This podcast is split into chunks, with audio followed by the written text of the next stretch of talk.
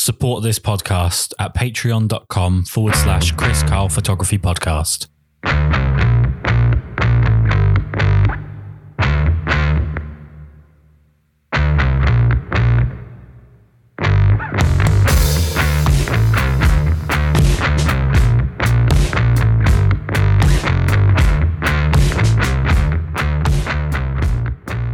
So I first found you via a YouTube uh, video where you were shooting large format, mostly portraits. And I, I want to kind of dive into YouTube with you in a minute. But before we get started, uh, how is it that you first started with photography?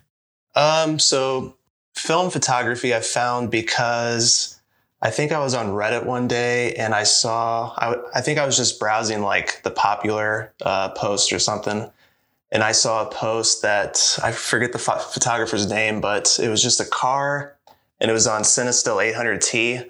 And at the time, I didn't know what film really was. I never messed around with it. And I was just reading some of the comments and he said it was like a Fuji 690.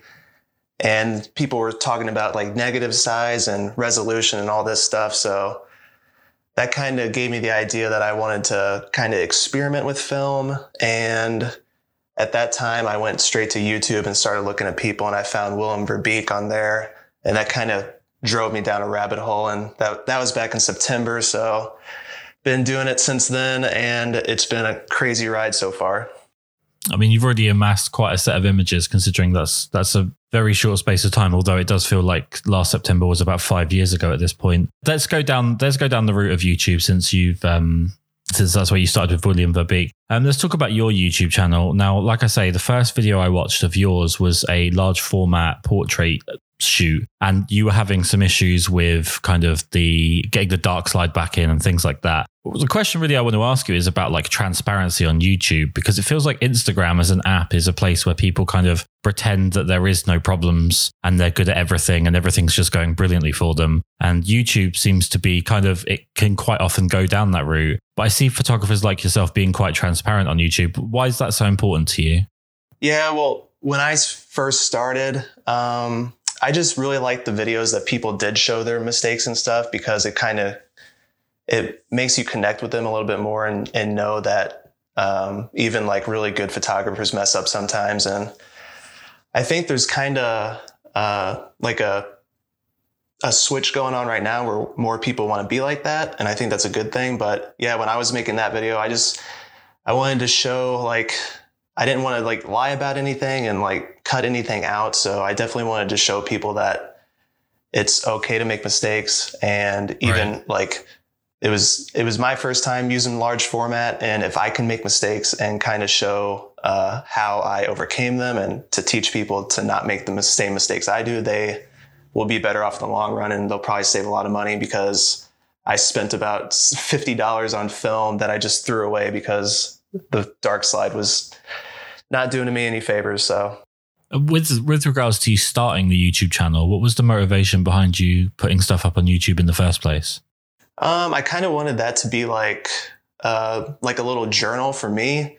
And um, when I watched videos, I I really liked how a lot of the videos were set up. Just a lot of people just shooting uh, like behind the scenes stuff with their their film and stuff. But I got kind of tired of the same generic format that people were kind of going for, and I kind of wanted to do something different. So I just started doing my own thing, and people kind of like that. And then I, I started the analog artisans episodes and that's kind of what made me be even more creative with YouTube and just trying to do something different and trying to bring a more of a story to it instead of just like, here's me walking around, just shooting some photos set to some music. And I think a lot of people like that. And I'm happy that I found like a little niche inside of a niche to gather a little bit of an audience.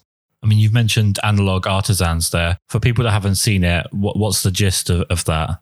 Basically, I just had the idea of reaching out to people. It, it was originally going to be just in St. Louis, Missouri, where I'm from. And um, when I first started, it, like I reached out to like modeling agencies and stuff like that to try to get some portrait shoots. And uh, they were just like, well, you don't have that much work, blah, blah, blah.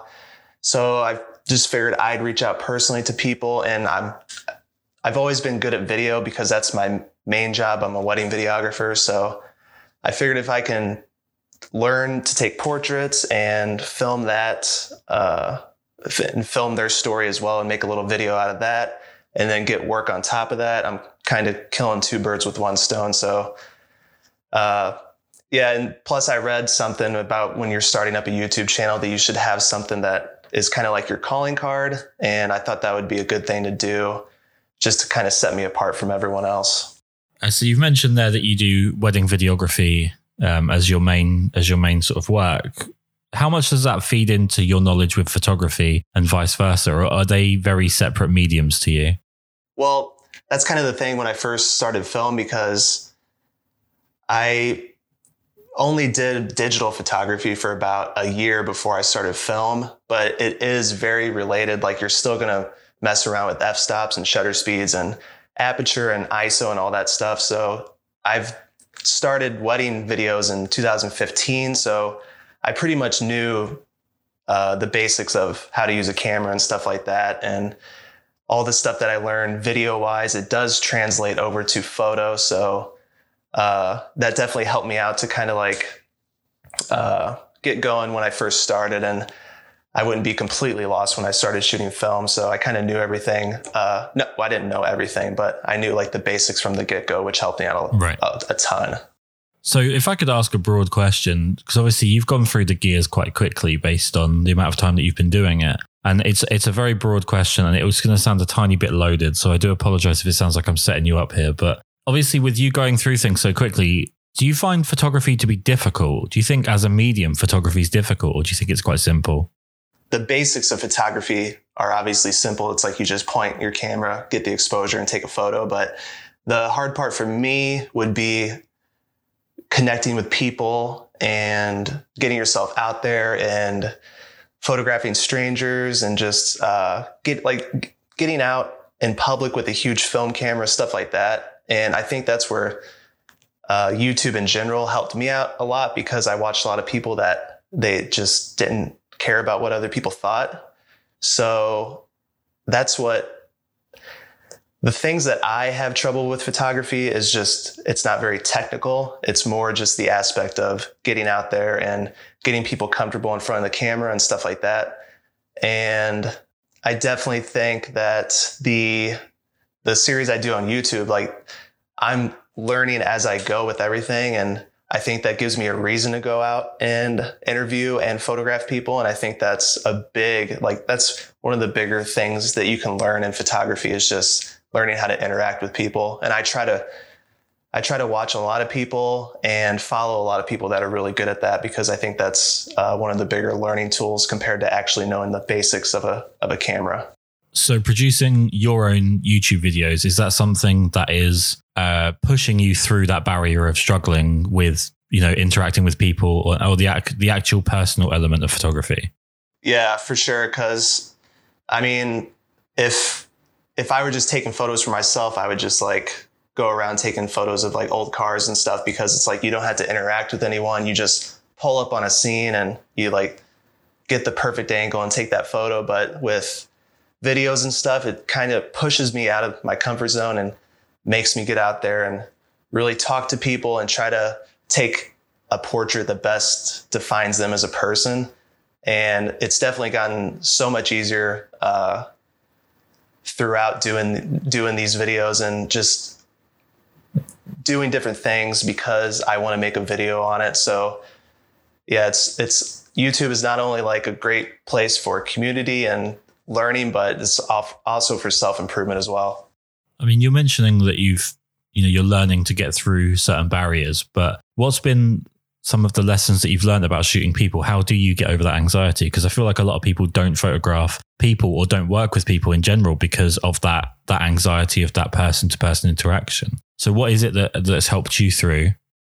The main thing is just trying to connect with them and it helps when i'm photographing them for something that they, they do creatively because i want to learn more about what they do not only for myself but for the video as well because obviously I'm going to need to know like how they do things and how they started and stuff like that just to make the video interesting. So my main tip would just be to find something that they're interested in. It, and this can be like, uh, this can be for if you're taking a, portraits for a wedding or anything, just ask them questions, make them feel comfortable, make them laugh. Uh, and I'm not the funniest person, but I, the, the comedy that I do, the comedy that I do will just be like real awkward uh, jokes and puns and stuff. So even if it's like a nervous laughter, it's still better than nothing. But uh, people love talking about what they're interested in and what uh, is their passion. So I would just recommend asking them about that and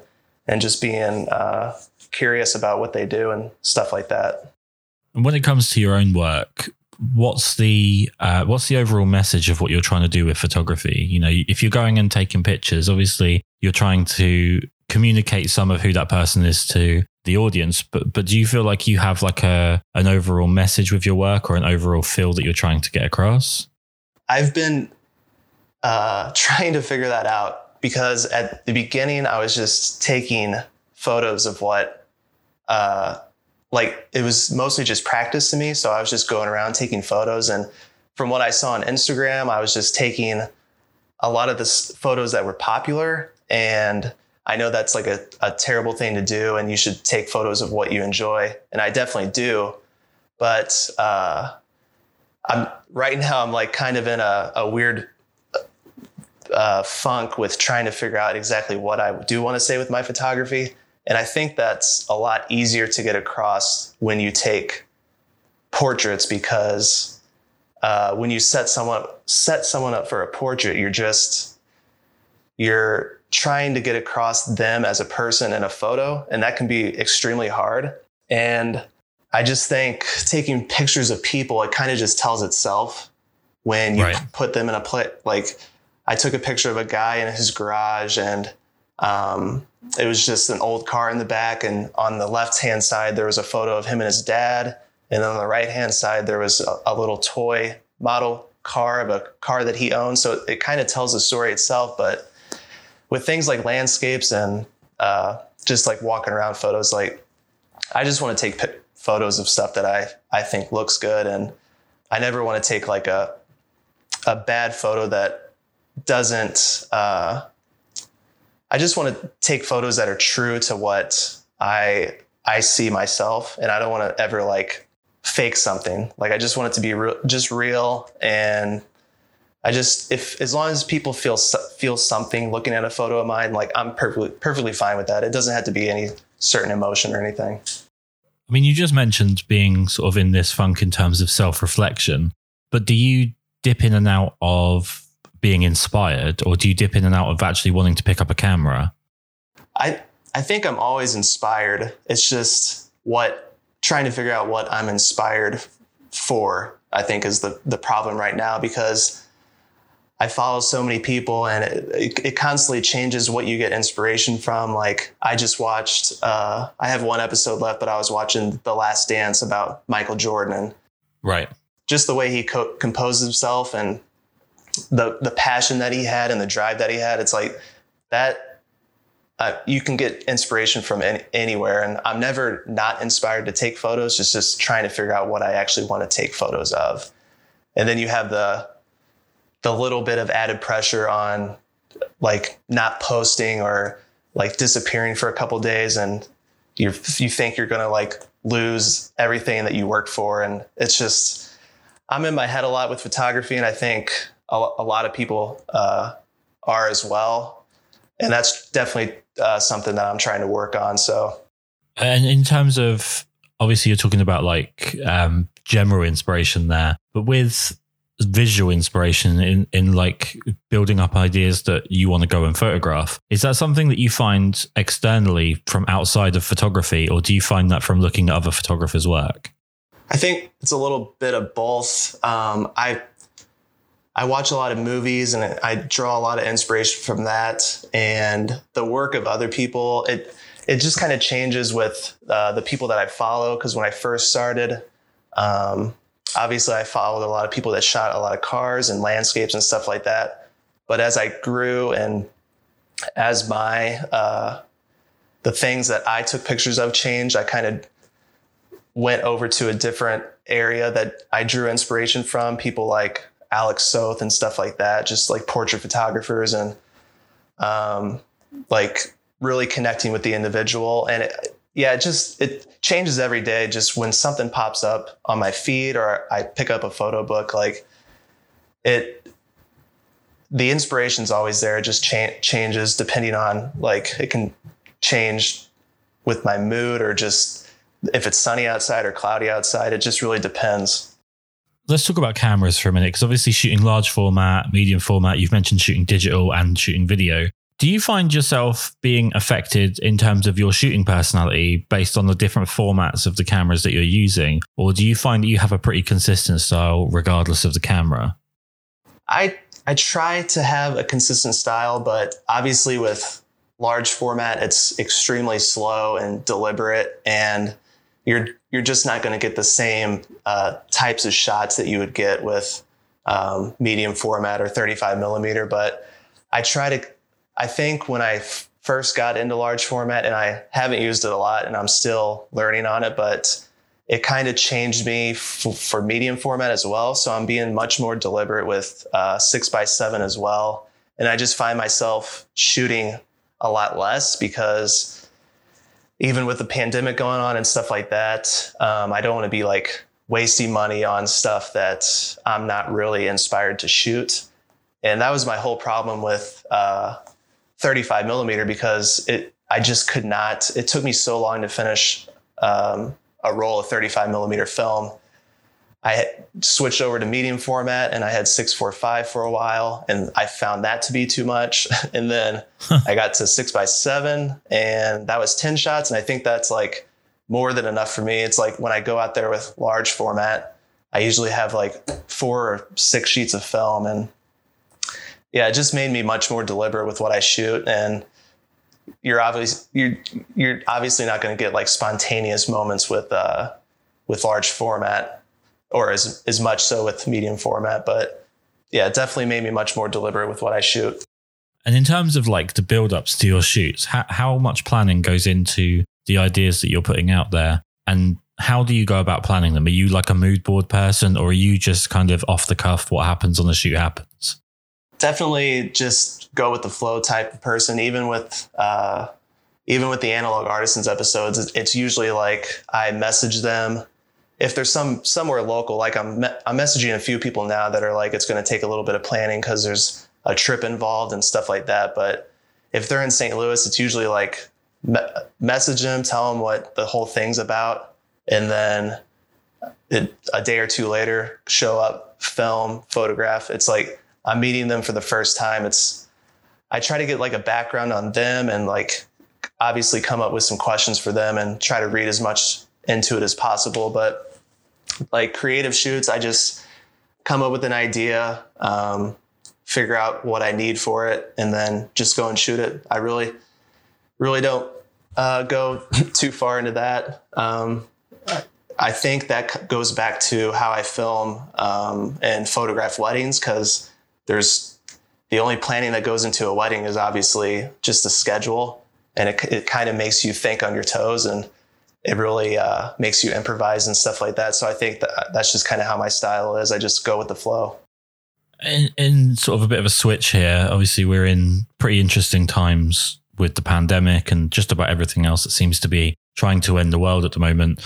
As a photographer, what do you feel like your responsibility is in terms of, you know, when you're photographing stuff, are you thinking about like a social aspect of what you're doing? Are you thinking about uh, like representation or putting out positive messages? Or is it just something that it's just your artistic expression and you don't think about it that way? I think it's a little bit of both. When, when I first started, um, I think you feel like um, I think this grows with like as you grow like an audience and a following. Uh, when you first start, you don't feel like you need to really address those because you think that like no one's listening or anything like that. But it, as I grew like a, a, little bit of a following and an audience, I definitely felt the need to um, express how I feel about certain things and to let people know that um, where I stand on certain subjects. And I, I don't think like I don't necessarily feel like that has to come across in your work, but if you can um, work that into your work and your projects, then I think that's definitely a, a bonus.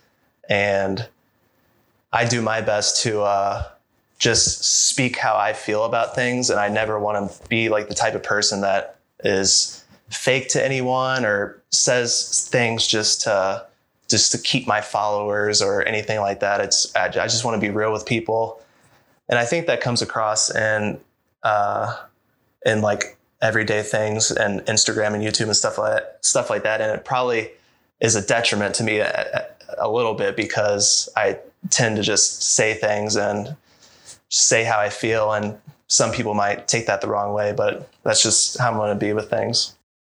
I mean, given the uh, if I can just put some of my personality on this question, but given the atrocious state of digital retouching at the moment and the way that portraiture is kind of almost turning into graphic design, do you ever feel like film represents a more honest form of photography, especially with the resurgence and the fact that it's now being used by younger and younger people? Do you feel like it represents more of an honest interpretation of what photography is compared to like what is becoming digital photography at this point?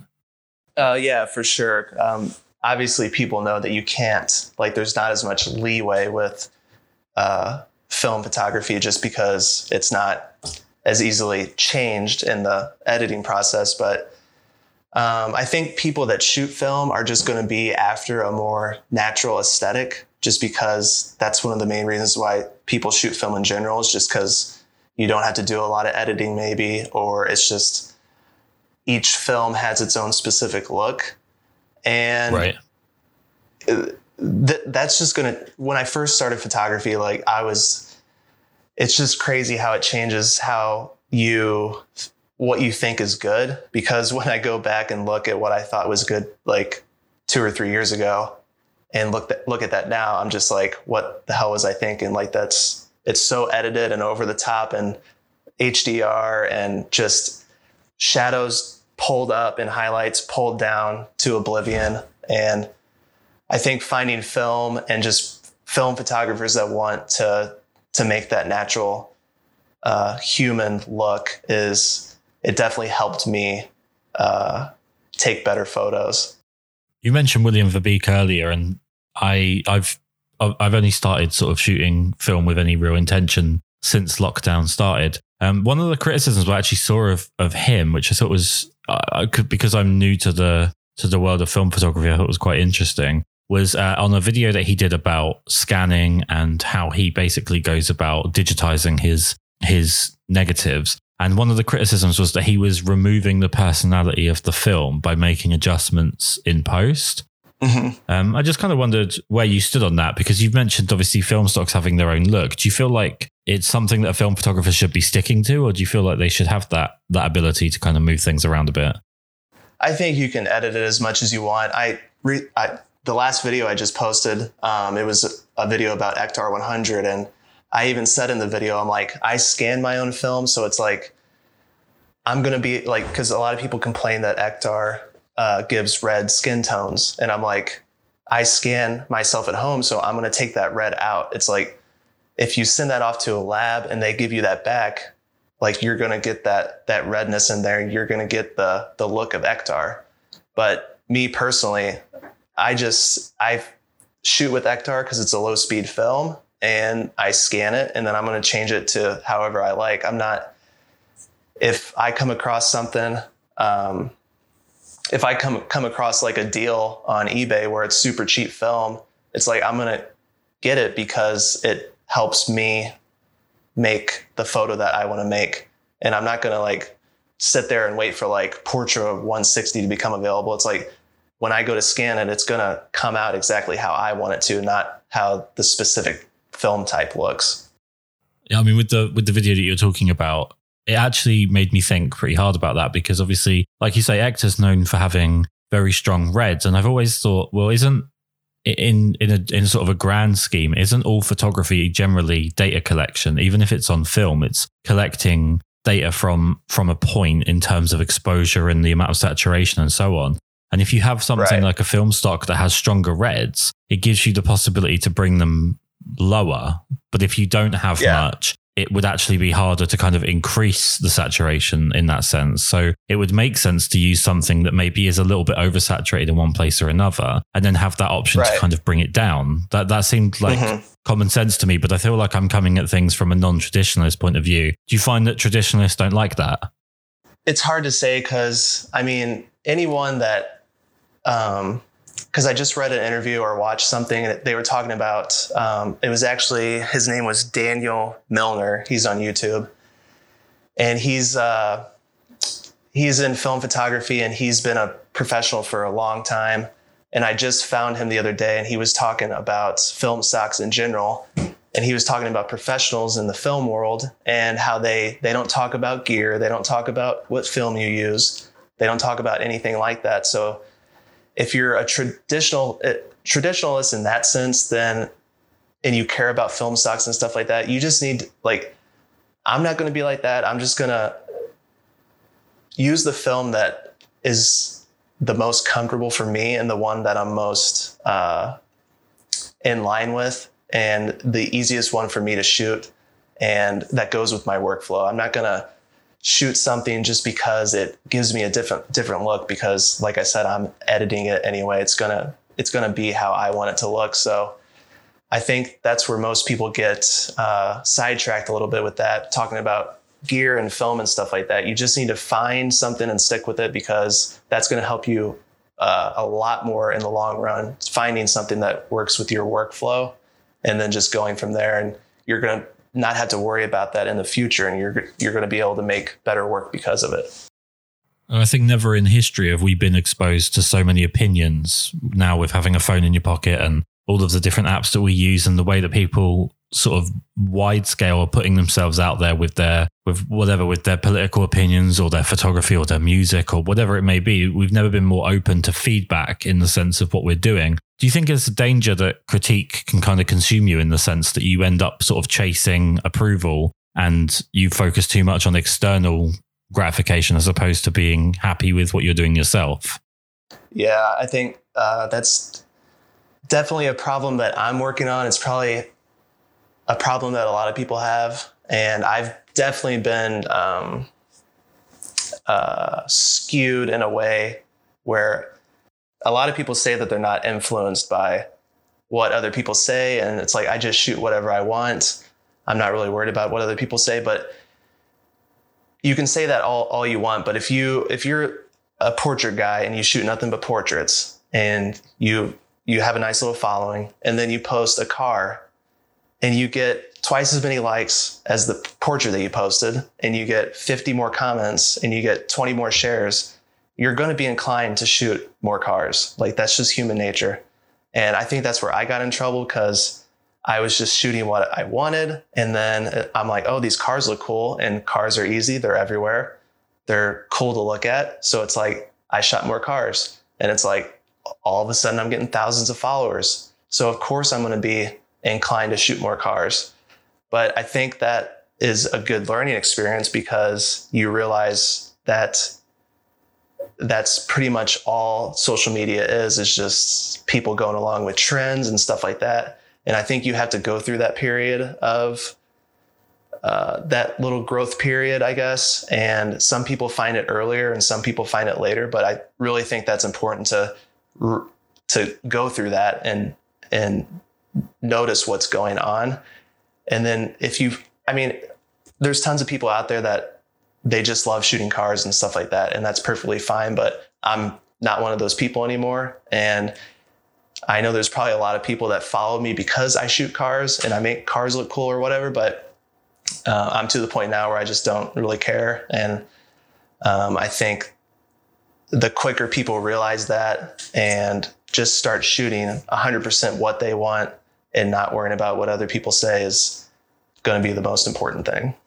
Yeah, I just think the more that you you hone in on what you find interesting, people will find you because there are going to be more people that find the same thing interesting and they're going to love the way that you interpret it. It just might take longer for you to find that group as opposed to the one that you see daily on the explore page or whatever on Instagram. With with that sort of said, this you know, one thing I didn't know about until I started doing um, interviews more and more with people that sort of are part of the film community is just the um the sort of separate uh, cliches that film photography seems to have compared to digital photography. And I just wondered kind of what you thought of what I'm kind of referring to now as nostalgia porn. Mm-hmm. Um, which seems to be like an American Midwest thing where you shoot medium format and you photograph a lot of old derelict buildings or sort of uh, mid-century cars, as you've already mentioned, cars. Um, do you do you mm-hmm. feel like that's potentially damaging in a sense because it's making it's taking photography and documenting a time that's already gone and maybe films not being used to document the time that we're in now as much. I've thought thought about that a lot because um, i was listening to kyle mcdougall's podcast and he mentioned that he's like if you look back at old work like um, just people back in the 50s and 60s that took photos it's like they were taking pictures of the time and it's like when you look at their work now, it's everything that was modern back then. And it's like if you work, look at people's work now, it's everything that was old but modern back then is what they're taking photos of. Right. And I think that just that just goes along with when you're first starting out. It's like you get on an Instagram or you get on online and see these film communities and everyone's taking photos of this. So you're just like, well, I guess that's like what I need to do. And that's not a bad thing because you're going to be out, you're going to be taking photos and practicing and getting better. But there does need to come a point and, and maybe you take photos of that and maybe you love it and maybe you continue to do it. But if you're like kidding yourself and just taking photos of that because it's popular, that's where it probably becomes a problem. And if if some people like that and continue to do it, more power to them. Like when I started to do it, it's like I saw that little trend and it definitely made me better as a photographer because I was going out and taking photos of cars and stuff. And it made me better in the long run. And it also made me realize that I didn't want to continue to do that. So I don't think it's necessarily a, a terrible thing, but it is a bad thing if you just keep continuing to do it just because um, other people are doing it and you're looking for uh, that positive feedback a few years back, I actually got a pretty um, unusual, I would say unsolicited critique of my work, which I'm not usually a particularly big fan of. But basically, what was said to me was that my portfolio was being constantly refined and I was taking out old images. And what that meant was that there was no signs of improvement within my work because I wasn't leaving in work that was older and perhaps not as good. That must mean mm-hmm. that the work that I was doing that doesn't look like I'm improving. It looks like whatever you see in my portfolio is the standard that I'm at now, and that's where I've always been. And I, I always found that to be a really bizarre critique to say that I should be showing that I used to be bad or something, or at least I used to be worse at something. Right in terms of your portfolio, do you feel like it needs to show improvement or do you feel like the most important thing is that you kind of you cut the apron strings with your older images that might be sentimental but they might not be as good and you just cast them away?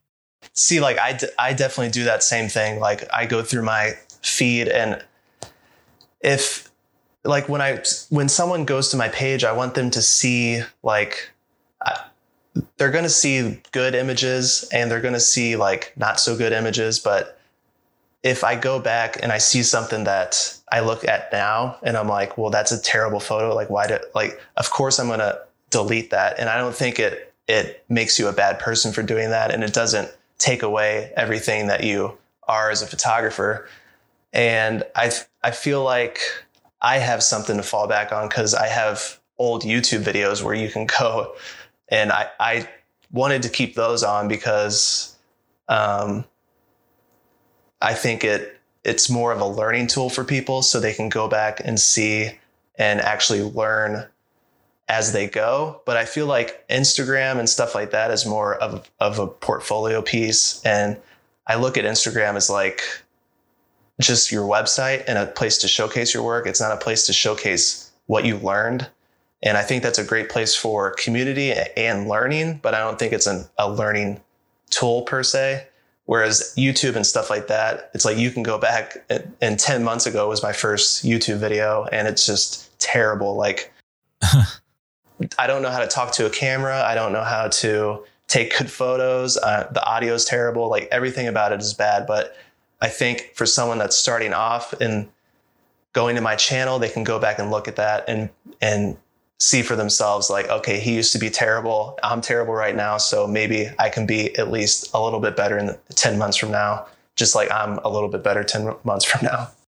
I mean in a general sense what do you think of the state of of photography on youtube at the moment? Because we certainly have gone through a bit of i don't know what the the kind of funny way of putting it but we've certainly gone through this stage of a lot of people doing what are pseudo reviews of gear as a way of just putting content out that they can have a, an affiliate link in their bio and they can make some money from it.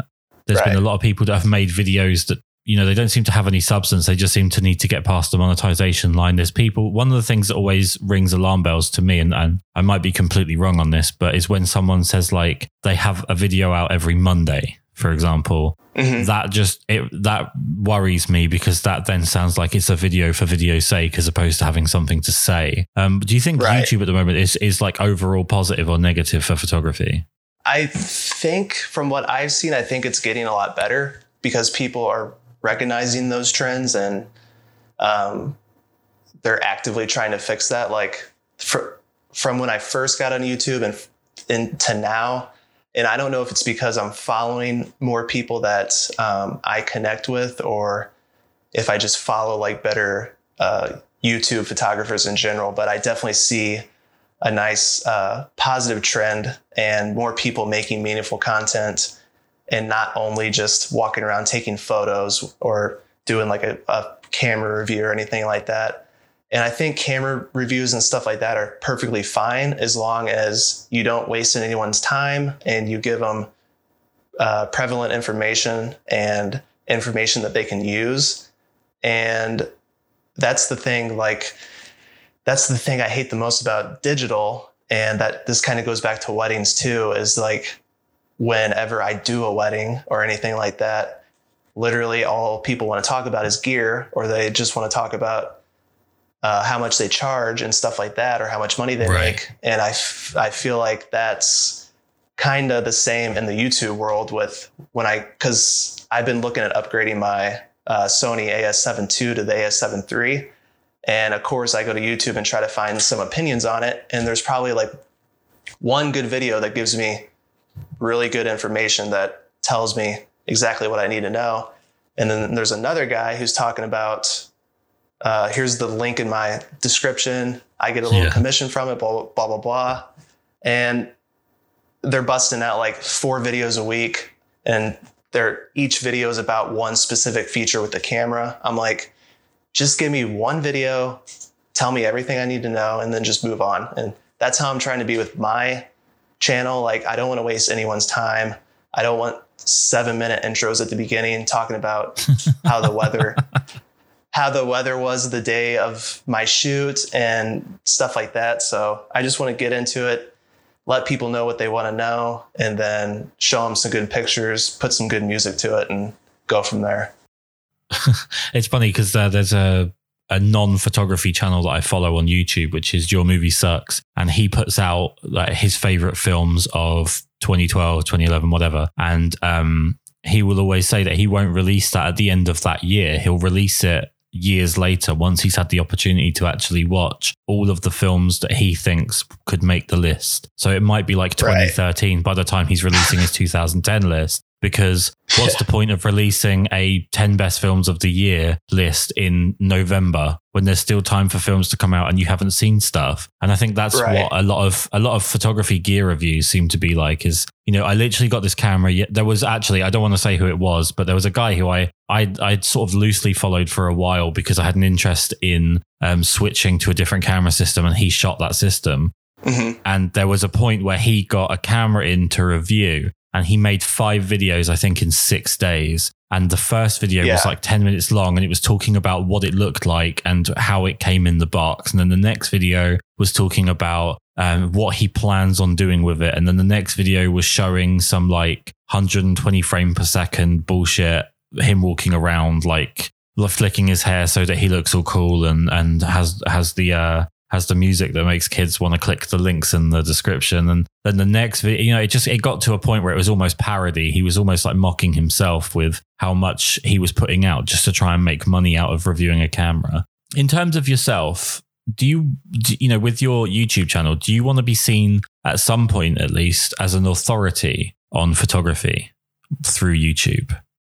I don't think I want to be seen as an authority on photography. I just want to be an authority on telling true stories, I guess. Like, I just want people to come to my channel to be inspired, to be informed, and just to see good photography and good videos. I don't want to be seen like as anyone who's um, an authoritative figure on the state of the photography world. Um, I just want, because I mean, that's how I learned photography. I learned from YouTube and watching hundreds of videos on film developing and Matt Day videos and Willem Verbeek videos. So I know what it's like to just be getting into that and watching YouTube. And if I can be an authoritative figure on learning film instead of being an authoritative figure on the state of photography in general, I think that would just be a better overall case for me. Right. I'm not one to be super like, uh, I'm just a really laid back guy. So it's like, if you have a question, like message me. If you have a, a, a concern about anything, just comment and it's like, we'll talk it out. Like, I, I can't stand when people post videos and people are leaving comments and they don't reply for days on end or never reply at all. And I get I get the idea that you get to a certain point where you can't reply and comment to everyone, but I've seen this on smaller channels and medium sized channels where people have like 50 comments and you're not replying to anyone. It's like they're there to watch your video and they're there to support you and you need to respect that and you need to reply to them and it's just the oh, it's just the human thing to do and it's just the nice thing to do is just reply to people that support you and watch your videos so I generally generally try and end these with as broad a question as possible, and it'll either lead to like a two word answer or a, a, an introspective answer where you have a complete breakdown. Hopefully neither, but we'll see what we can do. One thing that I find fascinating with people, and it, it's such a broad question, I don't think people quite often think particularly deeply about stuff. And it sounds like you're more of a deep thinker. So I, I feel like I can throw this one at you. But what is it that compels you to keep shooting? Because it's not just about the gear for you. It's not just about, you know, the planning or the, the likes or anything like that. What is it that makes you want to keep going out and taking pictures? Well, right now, I would say it's because I just want to because when I when I do those analog artisans episodes, like I get so much out of those, and um, specifically with not being able to get out as much the past four or five months, it's just nice to meet up with people, specifically people that are passionate about a certain thing, and it's like I just want if if I can meet up with someone and talk to them about something that they're passionate about and something that drives them in their life, and if I can capture that for other people to be inspired by. And if I can photograph them and give them something um, as they're giving something to me, like that's that's the best thing that that I can think of that compels me to go out and shoot. And even if it's going out and shooting just anything like on the street or anything like that, that's going to be more for like the business side of things where because it's like I do look at this photography as a p- potential business endeavor as well. And I'm not saying that it's the most important thing, but it's definitely in the back of my mind. And I don't want to just be doing this for the heck of it. And in the sense that I want to people to be inspired and informed by what I do, it, would be nice if I could make some money too as well. And I don't, I don't think that's a bad thing to say at all. A lot of people are, might be afraid to say that, but it's like I'm spending a lot of money on processing this and uh, developing film and buying film. So it's definitely not a cheap endeavor. And if I can make some money, like even if it's two bucks on a YouTube video, that's perfectly fine with me. That'll buy a, a third of a roll of film for me. But definitely what compels me right now is just telling people stories and trying to capture them as authentically as possible and just to share that with the world. There you go. It wasn't a two word answer and you didn't have a breakdown. That worked perfectly. no, I've been I've been having a breakdown for a while. Um, yeah, I think I, I think you and about two thirds of the world there. The most important thing with the podcast, the whole reason that I started it, the whole reason that it's still going, is that I just want to make more people aware of work that I find inspiring. So now's the point where we need to start directing people towards where they can find your work. So your YouTube channel, your Instagram, everywhere that you want people to go to see what you do. Uh, it's just Bryan Birks, B R Y A N B I R K S. Um, I try to make it simple. Um, YouTube if you want to be informed and uh, just see some good videos and uh, just to see some passionate people. And Instagram's more just like a community for me. And if you anyone ever has a question about anything, just don't be afraid to reach out because I know how it is when you're first learning. And I remember reaching out to people that I uh, was inspired by and not getting a reply. So if you're inspired by someone or if you're inspired by me, just reach out and don't be afraid to message me. Perfect way to end it. Thank you so much for taking the time to do this. No problem.